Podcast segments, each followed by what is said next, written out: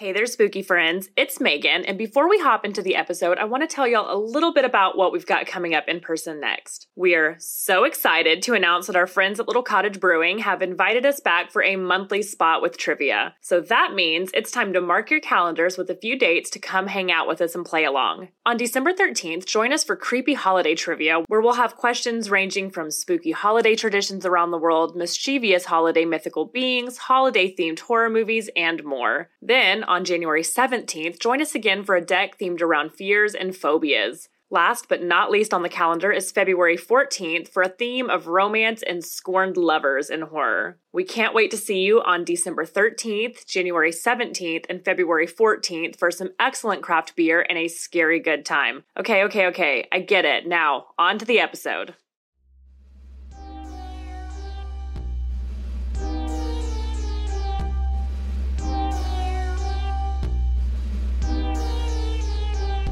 Hey there, ghoulies! Welcome back to another minisode of Clever Ghouls. I'm Maegan, and today we're digging into John Carpenter's They Live and examining some of the dystopian predictions that this film made and how they, unfortunately, all came true. When They Live first came out, it was not particularly well received. Critics said the writing was clunky, the music was too repetitive, the acting was too melodramatic, and, most ironically, the storyline was entirely too far fetched and improbable my how times have changed, or haven't changed. In the realm of science fiction, dystopian tales often serve as warnings, shedding light on the dark potential of our future societies. One such visionary work is the cult classic film They Live, directed by John Carpenter. Released in 1988, the science fiction thriller remarkably predicted several aspects of our modern world. From the control of media to the manipulation of consumerism, They Live presents a dystopian landscape that feels eerily relevant and serves as a powerful critique of contemporary society and capitalism. Carpenter's dystopian sci fi drama went from being a poorly received almost flop to a cult classic prophetic masterpiece to many. The film follows a drifter who discovers through special sunglasses that the ruling class are aliens, concealing their appearance and manipulating people to consume, breed, and conform to the status quo via subliminal messages and mass media. Carpenter has stated that the themes of They Lived stemmed from his dissatisfaction with the economic policies of the then US President Ronald Reagan, as well as what Carpenter saw as an increasing commercialization of both popular culture and politics. Upon the film's release, Carpenter remarked, The picture's premise is that the Reagan Revolution is run by aliens from another galaxy. Free enterprises from outer space have taken over the world and are exploiting Earth as if it's a third world planet. As soon as they exhaust all our resources, they'll move on to another world. I began watching TV again, and I quickly realized that everything we see is designed to sell us something. It's all about wanting us to buy something. The only thing they want to do is take our money. To this end, Carpenter thought of sunglasses as being the tool to seeing the truth. It's as if the aliens have colonized us. That means, of course, that Ted Turner is really a monster from outer space. And I'm sure as I read that quote, a few alarm bells went off in your head saying, well, he's not wrong. And he's not. And funnily enough, he was right about a lot of things in this film. And what's so interesting about this movie is how many of Carpenter's dystopian predictions actually came true. So, Let's dig in, shall we? One of the first and most obvious predictions that is alive and well today is society's obsession with fame and recognition. Very early in the film, we see a woman on a daytime television talk show professing her desire for fame. Clutching herself in what can only be described as ecstasy at the thought, she gushes, All I have ever wanted to do is be famous. People watch me and they love me, and I'll never grow old. Her ambition comes across as cringeworthy at best, but I'm willing to argue that her ideals are now more commonplace than ever. With the world feeling like it runs on likes and shares nowadays, with platforms ranging from Twitch to YouTube to TikTok, everyone is desperately grasping for their 15 minutes in the spotlight. One of the most striking predictions in They Live is the portrayal of a media landscape dominated by a select few who manipulate information for their own gains. In the film, the ruling elite uses subliminal messaging to hide their true intentions, keeping the masses docile and oblivious to their oppressive control. This concept foreshadowed the rise of media consolidation and the influence of powerful conglomerates in shaping public opinion.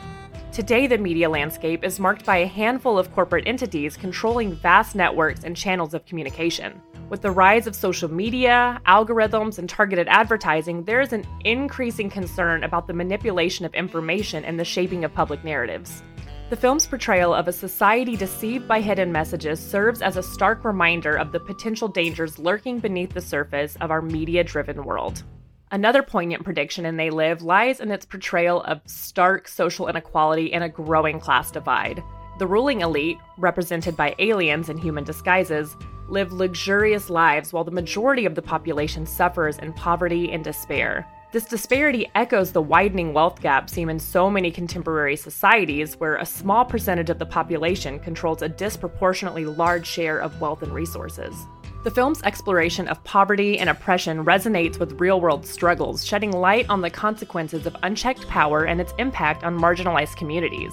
It serves as a reminder that the fight for equality and justice is an ongoing battle. And another theme unfortunately come true in this film is the over policing of the poor and disenfranchised. Early in the film, there is a brutal raid on the unhoused people's encampments where both our main characters live. Complete with bulldozers, smoke bombs, and fully geared SWAT teams, this violent destruction is the penalty for existing outside of society's normative bounds. Those who resist the raid are beaten while the rest are left displaced. Neither of these options are great, and this scene might feel all too familiar as it's something that happens every single day in low income and urban neighborhoods. With homelessness on a steep incline, it seems that our leaders are more interested in punishing people in their most vulnerable state instead of seeking out more humane preventative measures. And speaking of homelessness, that brings us around to yet another prediction of the rampant issue of homelessness in major cities. It seems every major city in the world is currently dealing with a housing crisis, forcing people onto the streets to form tent communities. Never before has the issue been so noticeable, and the situation is only getting more dire by the day. More than half a million people currently meet the definition of homelessness in our country. America's youth accounts for 50,000 of its homeless, and over 200,000 of America's homeless are families with children. In Atlanta, where the ghoulies reign from, over 2,000 people sleep on the streets every night. This current issue seems to stem from yet another prediction come true society's obsession with consumerism.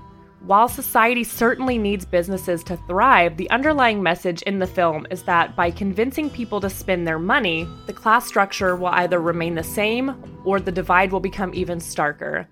With purchasing power and bank accounts at an all time low and advertising at an all time high, unfortunately, it appears Carpenter's seemingly magical insight into the future has struck again because They Live also digs into the dark side of consumer culture and its ability to numb the individual's critical thinking and dissent. In the film, the ruling class uses mass consumerism as a tool to control the population.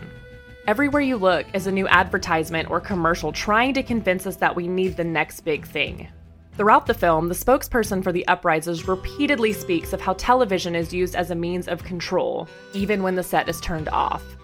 This control is woven into the fabric of society, causing its citizens to be compliant. Each scene is campier than the next, but the message still rings true. There is so much subliminal messaging in our media convincing us to spend our already constantly depleting money. Arguably, the most recognizable images from They Live are undoubtedly the stark black and white frames, displaying the true nature of advertisements with words like conform, consume, and buy. This rhetoric obviously hasn't changed any, and advertisements are certainly on the uprise with the introduction of social media. What Carpenter did not manage to predict, however, was just how much we would be affected by this. The introduction of advanced social media algorithms has created a much scarier tale than shown in They Live. A world where your every word and click essentially creates a profile of everything you might like in hopes of targeting you to spend your money moving slightly away from money, but still in the realm of needless spending, into more technologically advanced topics. We circle around to the concept of civilian space travel for the wealthiest elites. I'm sure in the late 1980s, Carpenter didn't actually think this one would come true the way it has, but here we are. In the past few years alone, we've had three of the richest men in the world battle it out to see who would be able to recreationally travel into space first. In the film, the elites who sell out to join the aliens are given the privilege of space travel so they can escape the ever depleting Earth. And while we aren't quite there yet, we also aren't quite far off. I guess we'll just have to see what happens here in the next few decades. And speaking of Earth and it being ever depleting, at a major point in this movie, Uprisers broadcast about the aliens' over industrialization and corporate greed and how the world will soon be uninhabitable. Unfortunately, this prediction is right on target, and while the onus of the future of our planet is often placed on the average citizen using paper straws and recycling, it is the powerful corporations and our loft billionaires racing to space for fun who cause the majority of the damage. The writers of dystopian fiction have long been hailed for their sometimes uncanny ability to predict the future. Jules Verne, for example, anticipated the invention of both the helicopter and the submarine in his stories Clippers of the Clouds and 20,000 Leagues Under the Sea. But their predictions did not stop at mechanical inventions. Examining some of the systems and behaviors predicted for the future offers a curious window into our hopes and fears of the past. When most people think of what dystopia our society is sprinting towards, they tend to think of 1984, but frankly, John Carpenter's They Live is right on the money. So many themes in that movie were anticipated to be over the top, over dramatic caricatures of critiques made about politics and society of that time. But unfortunately for us, almost all of them came true and are more relevant than ever. They Live remains a remarkable work of fiction that predicted several dystopian elements of our modern world. Its portrayal of controlled media, mass manipulation through consumerism, and the consequences of social inequality are themes that continue to resonate with us today. The film stands as a potent reminder to question authority, to challenge the narratives we are fed, and to strive for a more just and equitable society. As we navigate the complexities of our own world, They Live serves as a cautionary tale and an enduring call for awareness and resistance.